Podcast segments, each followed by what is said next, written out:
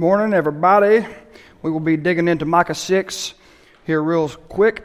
Uh, we talked last week about pursuing God's calling uh, in our lives, pursuing what God has for us uh, as an individual follower of Jesus and as a corporate body, as a church, following Jesus to chase after and capture, to hunt down your God given future, dioko, to pursue. And we're continuing that idea of pursuing, that idea of dioko chasing down and capturing today with pursuing God through His justice. So we're talking about pursuing justice today. Uh, what justice is simply the quality of being just or righteous or moral rightness. Okay? Antonyms for justice would be like corruption, dishonesty, falsehood, partiality, unethical. So justice equals righteousness, and righteousness equals justice. Those two are inseparable. They go together. They always go together. You can't have one without the other. They are hand in hand. And uh, that's what we're going to be chasing after today, hopefully digging into and making very clear today as we get into Micah chapter 6. So, Micah is kind of one of those, or can be one of those kind of forgotten books uh, in your Bible. It's at the end section of the Old Testament. So the Old Testament is broken down very clearly. The first 17 books are the historical books, they're telling a story. The next five books are the poetical, the wisdom books, like Psalms, Proverbs, uh, those books, right there in the middle. And then your last 17 books of the Old Testament are the prophetical writings. Okay? It tells some story, but it's not telling a story. It's like the sermons of the Old Testament, is the way to look at it. So those last 17 books have two distinctions. The first five are the major prophets. Not major because they're more important, but major because their books are longer. They wrote more.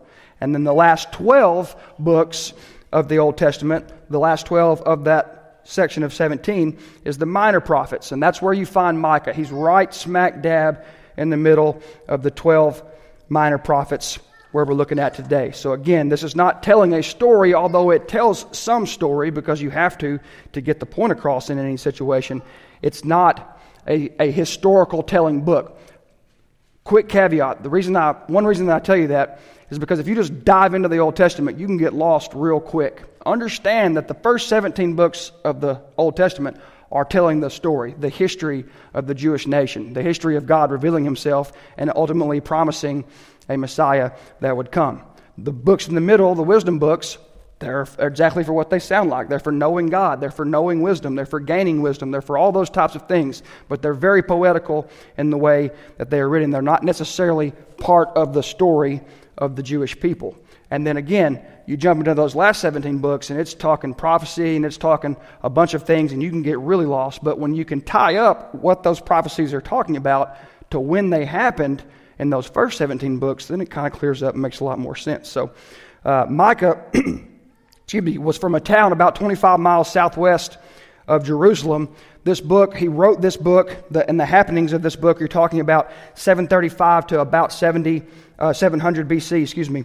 Uh, we know this because he mentions the kings for, that served uh, during his time of prophecy. Uh, at the beginning of his book, he mentions that. He's a contemporary with, with Isaiah. Uh, so the book of Isaiah, the book of Micah, they're talking about the similar, similar happenings at the same time, similar times. Amos, uh, which was talking to the northern kingdom, uh, these two are both primarily talking to Judah, the southern half uh, of Israel, the southern part, not half of Israel. Uh, Amos is talking during the same time, but again to the northern kingdom. So they're all talking. Those three books are very similar in what they're dealing with who they're talking to and why they're talking uh, or why they're giving this message, this prophetical message from God to God's people. And he, he has three main messages in this. It's kind of broken up. He talks about the coming judgment on Judah, just like is about to happen uh, to Israel, the northern kingdom. He talks about uh, the destruction of them that is coming. And then ultimately, he talks about always with God, the restoration, that they will not be completely destroyed because God has chosen them, and in spite of their complete dereliction of duty, He's still going to find a way to save them and to continue to move uh, the, the nation forward. Those three messages, if you wanted just a quick idea of where they are and how it breaks down, it's a warning message.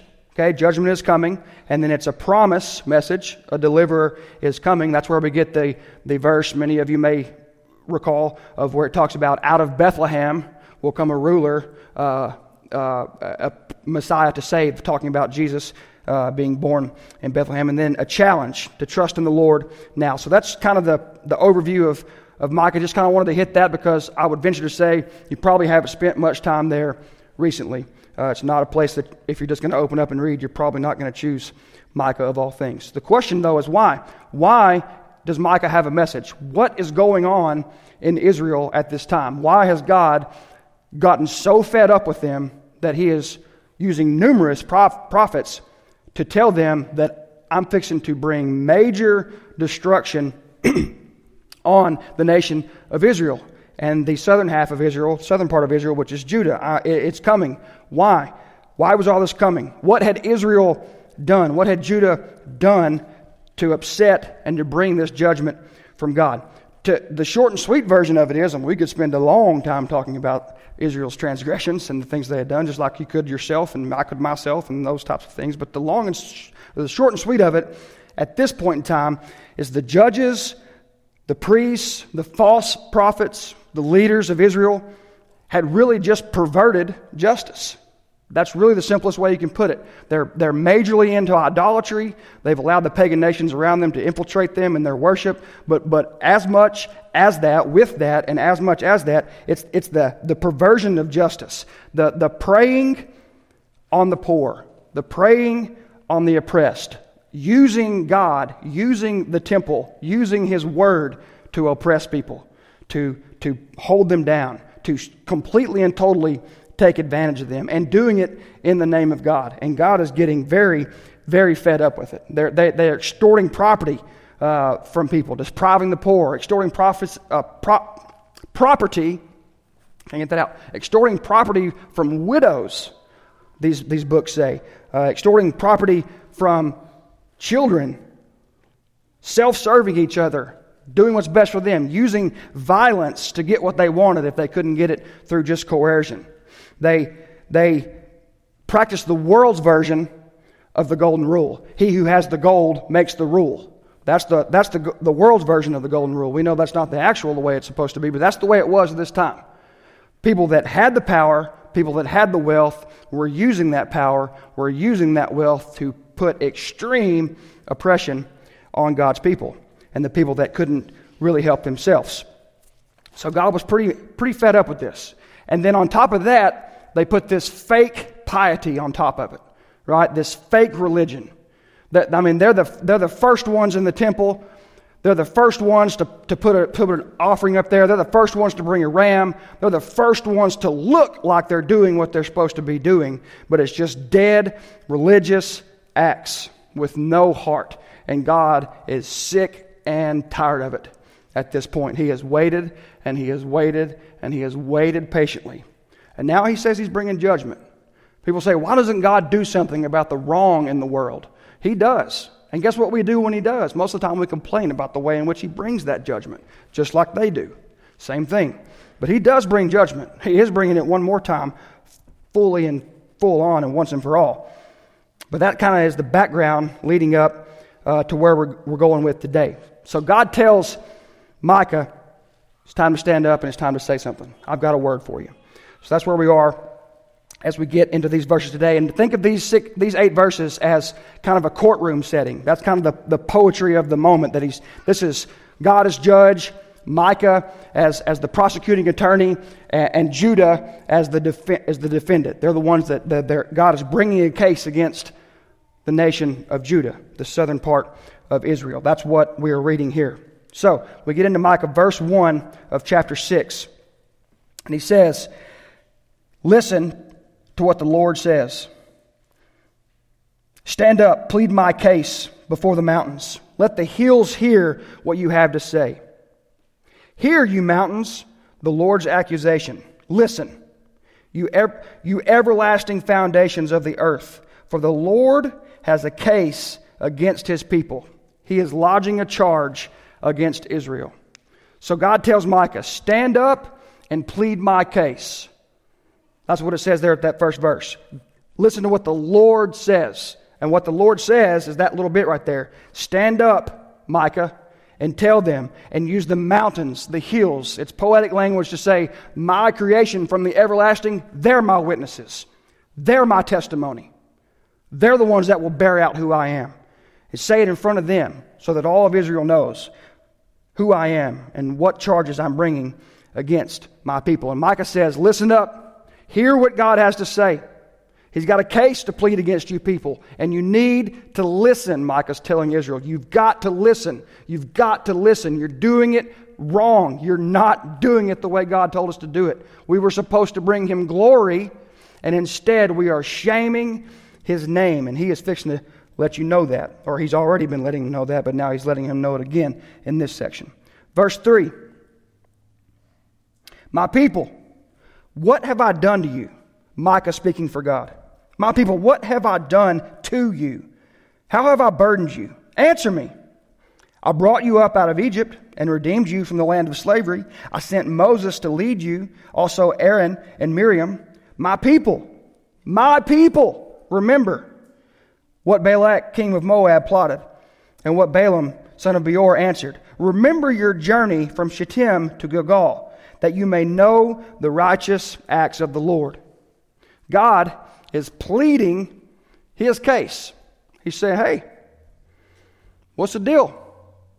Have I put too much on you? Have I asked too much out of you? Am I requiring too much of you? Were my gifts not enough? Was my grace not enough? I redeemed you from slavery in Egypt and brought you to this land. When, when he says there, when Balak, when Balak wanted to curse you, I used the prophet Balaam and his talking donkey. You ever read that? There's crazy stuff in this in, the, in God's Word. You ought, you ought, to spend some time in there. It's pretty interesting. It's pretty fun. I, I mean, just go read it. It's in Numbers. That story about Balak and Balaam. Right? He uses this this this wicked king who thinks he's going to curse Israel. He says, and Balaam, my talking and his talking donkey, instead of cursing you, I blessed you. Oh. He goes on there, he says, uh, Remember your journey from Shittim to Gilgal. That's reminding them of them crossing the Jordan River. He said, Remember when I shut the Jordan River off and let the entire nation cross from Shittim to Gilgal? I gave you a victory at Jer- Jericho, right outside of Gilgal is Jericho, and that's where they sent the spies to, and Rahab, and they figured out that they, and God gave them the word and march around Jericho, and, you know, the walls came tumbling down and all that. There's a good song that goes with that. He did, I did all those things. I did all those things. Remember, he says, remember what I've done for you. Have I not done enough? And all I asked in, in, in return was that you treat each other well. all I asked in return was that you, that you, for the first time in the history of mankind, show what my character is like by living out as a nation what my character is like. And my character is just. I want you, I wanted, and I still want you to seek justice, my justice. Treat each other well, treat each other right. Has the, have these gifts of mine, have they not been enough? Have these gifts of mine that you did nothing to earn, have they weighed you down? God is asking Israel through Micah. And then, of course, the people's response, verses 6 and 7. Now it's shifting. This is, this is Israel metaphorically, figuratively, answering back to God as God speaks here. This is Israel talking back in verse 6. With what shall I come before the Lord and bow down before the exalted God? Shall I come before him with burnt offerings and calves a year old? Will the Lord be pleased with a thousand rams, with ten thousand rivers of olive oil? Shall I offer my firstborn for my transgression, the fruit of my body for the sin of my soul? This is the people's response. God says, Here's all the things I've done for you, my gifts, and, you, and they weren't enough. You just couldn't you just couldn't even attempt to live up to the Mosaic covenant to be a nation that I called you to be. And the people say, Well, what do they do? They say, All right, well, what's it going to take to buy you off, God? That's their response. We've been wicked. We've been awful. We're, we're oppressing those that have the least possible chance to defend themselves and we're doing it in your name. we're saying that it's coming from God, and we're getting rich off of it, and we're getting powerful off of it. Right? So, what's it going to take, God, to buy you off and call, cool your jets so we can keep on going with what we're doing. That's what they say right here. What do you want, God? What's enough? You want some burnt offerings? You want a, you want a year old calf? What do you want? You want a, you want a thousand rams? 10,000 rivers of olive oil? These are all expensive things. These are all things that they were supposed to be doing with the right heart in the first place. And then, if that wasn't blasphemous enough, then they, then they offer the ultimate sacrifice, right? What do you want, God? What's going to please you? How about we just lay down our kids on the altar? How about we sacrifice our kids like these pagan nations around us have done and are doing? Is that what you want, God? That's what, will that buy you off? Will that make you happy? Are we not good enough for you, God? Is that what you want? It, eh, think about that. Is that our response when God calls us to repentance? Where's our heart when God calls us to repentance? Do you not say, Again, God? Again? You really want me to be nice to him? You really want me to you really want me to go apologize? Do you know how many times he should apologize to me? And I said one thing and you're and you're and you're and you're pushing it on me to apologize to him? Come on. Again, I'd, I'd rather just give you some money. Here, let me throw some extra money in the offer plate and then I can feel better about it. How about just give me a bunch of prayers that I can say over and over and over? Will that be enough, God? That's what they're saying. Come on, God, just leave us alone. God is exposing the heart of Israel in those verses. Moving forward. And then God says, Nope. Nope, that's not what I want. Verse 8 He has shown you, O mortal, or He has shown you, mankind, what is good. And what does the Lord require of you? To act justly, to love mercy, and to walk humbly with your God. Micah responds to these accusations from Israel, these excuses from Judah. He says, Nope, I don't want any of that. I don't want your rams. I don't want your olive oil. I certainly don't want your kids sacrificed to me. I just want you to treat each other well. That's all I'm asking. Treat each other well. Act justly. Love mercy. Walk humbly. That's what I'm asking you to do. I'm asking you to say that you need me. I'm asking you to say that, that you're living for me. I'm asking for you to have the right heart. I'm asking for you to, to stop exploiting. I'm asking for you rich guys to stop buying up all the land. That was one of the things they were doing during this time. See, in, in, in God's plan, this is what was so cool, right? First of all, you weren't supposed to buy up a whole bunch of land because God knew that would make you powerful and able to exploit people very easily. But even how that was going to, that was knowing that was going to happen sometimes, then God put into the law the year of Jubilee. Some of you know about the year of Jubilee, some of you may not. Simple, every seven Sabbaths, every seven years times seven, so once every 50 years, everything was supposed to get leveled. If you'd bought land from this family and you'd bought land from that family and you'd become rich and powerful and you'd gained all this stuff, and then they had lost and lost and lost through this decision there and that decision there, life, how life goes, how it can happen, how things can seem to work out for some and not for others. God said every 50 years, crumble it. All of it goes back to the original family owner every 50 years. God was very clear that He did not want His people to exploit each other. Period. He wanted justice, He wanted things to be done right. See, God calls them to repentance, and their response and often I think our response is God, I don't really want to repent. I just want to do penance. I just want you to give me something I have to do to make it right. But I don't really want to change. I don't really want to turn away from the things that I enjoy.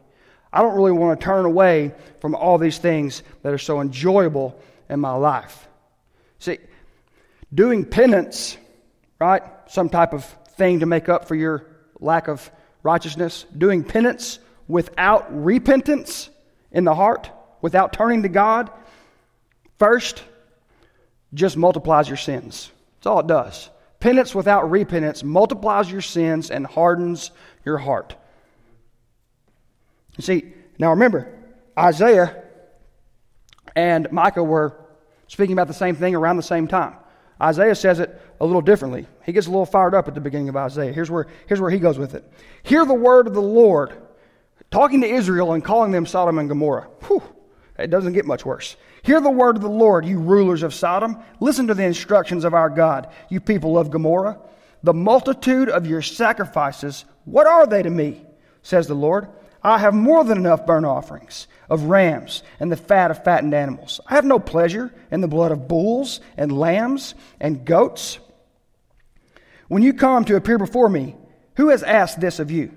This trampling of my courts. They're bringing this, these unwanted sacrifices into his temple, his courts. Stop bringing me meaningless offerings. Your incense is detestable to me. New moon, Sabbaths, and convocations. I cannot bear your worthless assemblies, your, the times of festivals. I'm sick of it. I'm sick of listening to you. I'm sick of you getting together and saying you're doing things in my names. I can't stand it any longer, God says. Verse 14 Your new moon feasts and your appointed festivals I hate with all my being. They have become a burden to me. I am weary of bearing them, God says. When you spread out your hands in prayer, I hide my eyes from you. Even when you offer many prayers, I am not listening. Your hands are full of blood. Isaiah is letting them know that God is very upset. He goes on to say in verses 16 and verses 17, What do I want you to do? What is the right thing to do? What does it say? It says, Seek justice. Seek justice. Pursue justice. Amos Chapter 5, contemporary of both of these guys. Seek good, not evil, that you may live. Then the Lord God Almighty will be with you, just as you say He is. Hate evil, love good, maintain justice in the courts. Perhaps the Lord God Almighty will have mercy on the remnant of Joseph. God wants us to pursue justice, to pursue righteousness. They are the same thing, they are inextricably linked. You can't take them apart. Why does he want us to do that? For our benefit and for his glory. More important than our benefit, for his glory.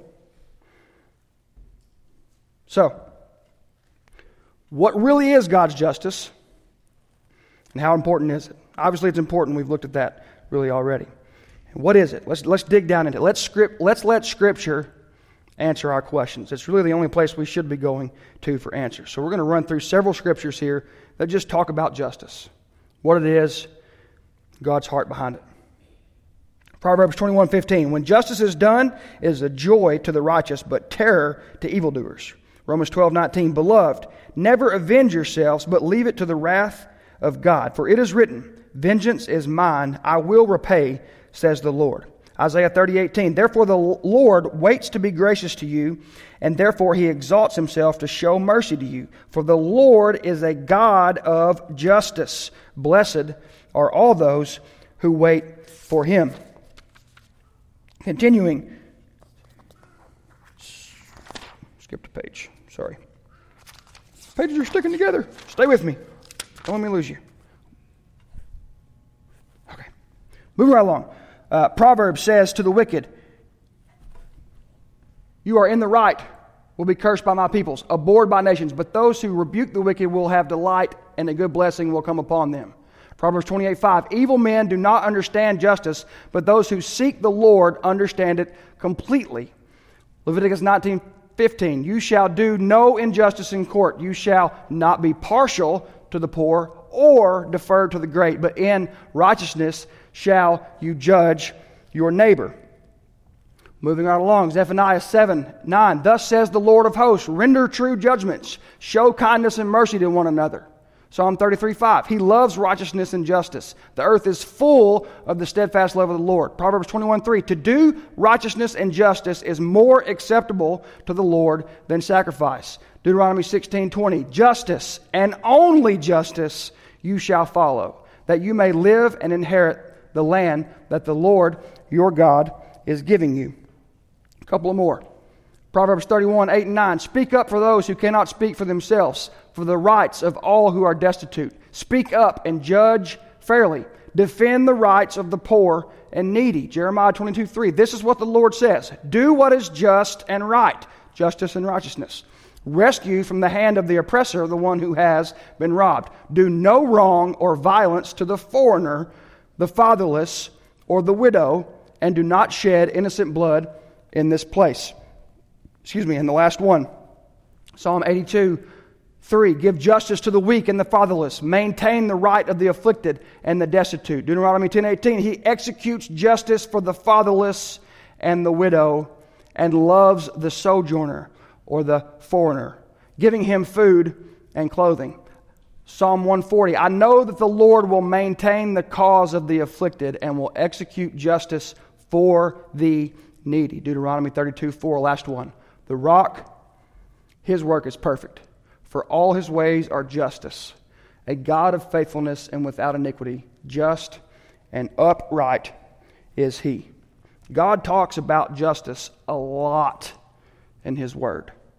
He talks, talks about things being made right between us and him and us and us a lot in his word. And to sum up just those verses and the other things in general, sum up God's justice. God is justice and he loves justice. He desires it over outward acts of piety, outward acts of religious religiousness. Justice is not vengeance. It is not vengeance like we think of it often.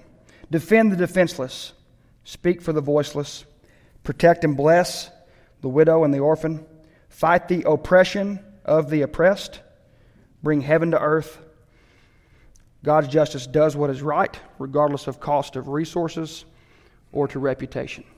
That's God's justice. That's what God has called his people to. That's what he desires for us to pursue justice. True justice. Real justice.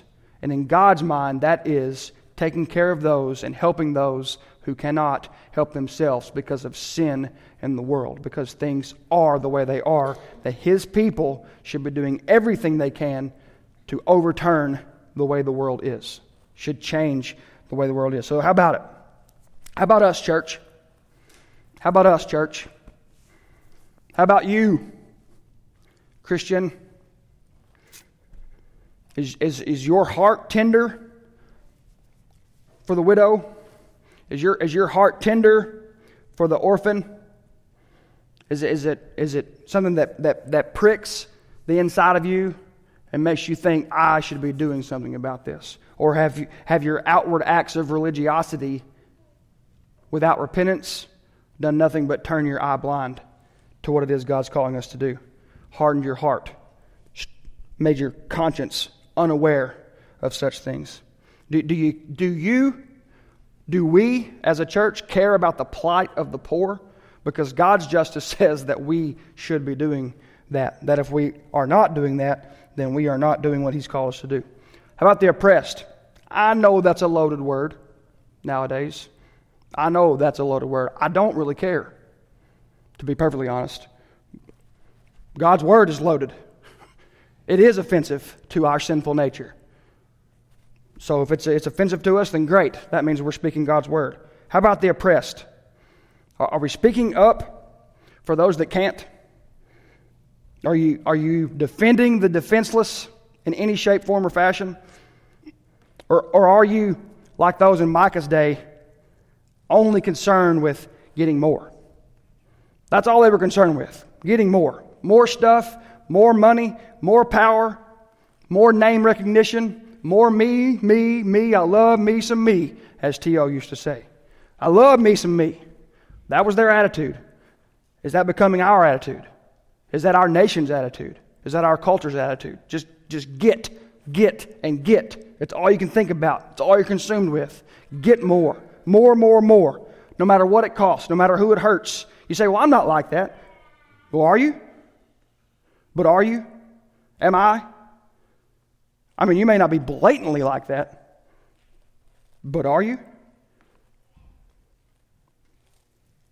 Am I? It's a question I've been struggling with this week. Like I said, you know, God put it into His law and made sure that at least once every 50 years, everything was leveled and brought back. The year of Jubilee. Where, where are we where are we when it comes to these questions of justice? Here's a few ideas, maybe where we could take this. Okay, students that are here today and or listening, how can you do any of these things? You can befriend that kid that doesn't have any friends.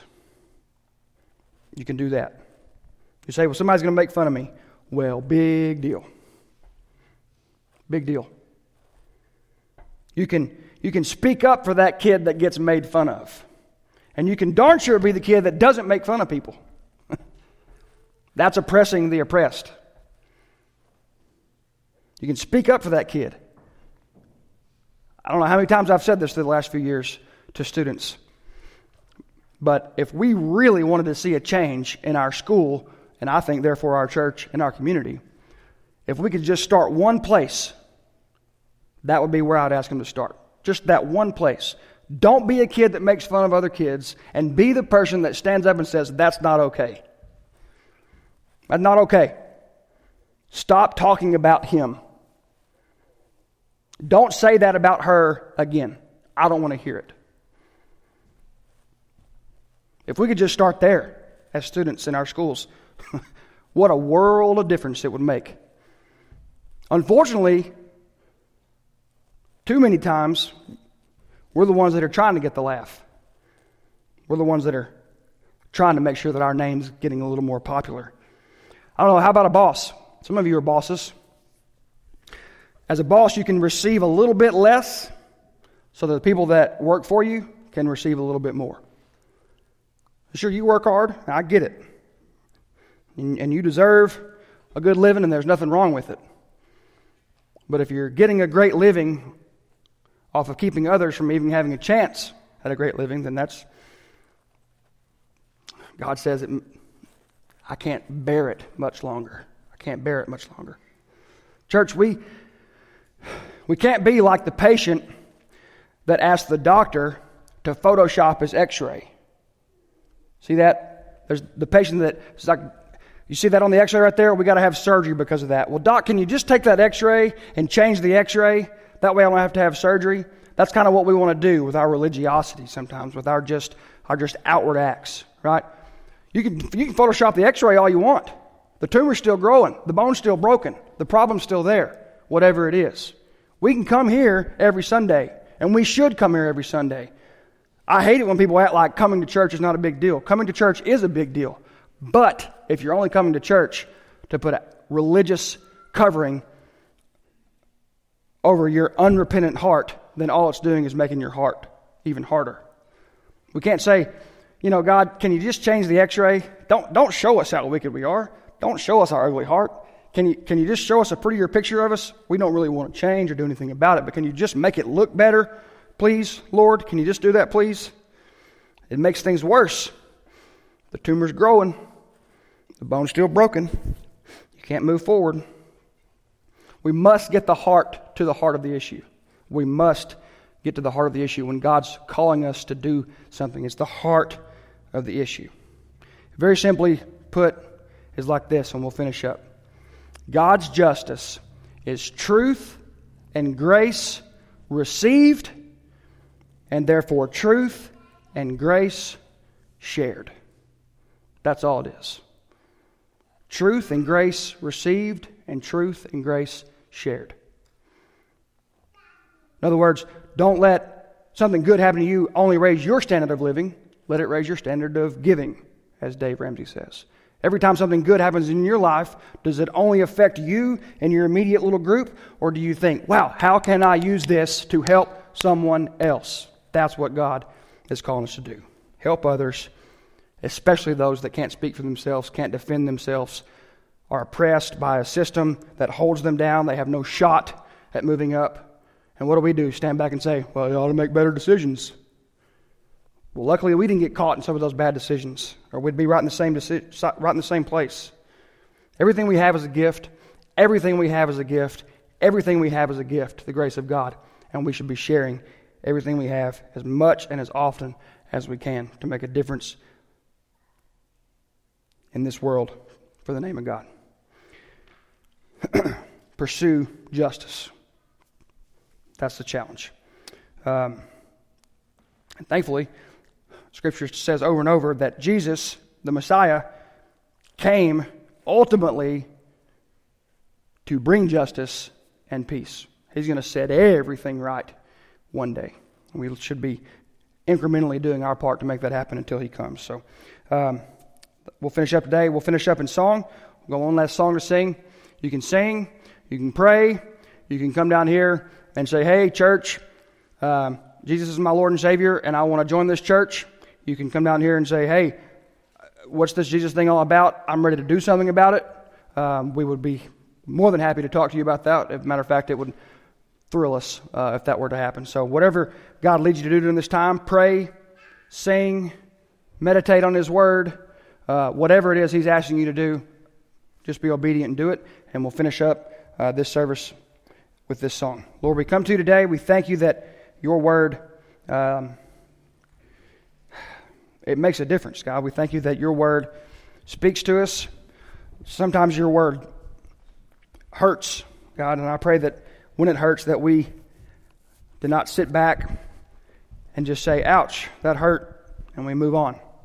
I pray, Lord, that you would stir us up to, to good works and to love, like your word tells us in Ephesians, God, that we would uh, desire the things of you uh, and, and forsake the things of this world, Lord. We pray that if there's anyone here today that does not, uh, has never placed their faith, their trust in you as their Lord and Savior, God, that today would be that day that they would place their faith in you, God. We pray that for those that have professed faith in you, God, that you would, um, that you would just so invigorate us and make us bold to do what it is that you're calling us to do, God. That we would seek and pursue, chase down and capture your justice to bring a little bit more heaven to earth until you come and bring it once and for all and for good, God. We pray that we would glorify your name with our lives and the way that we live for you, God.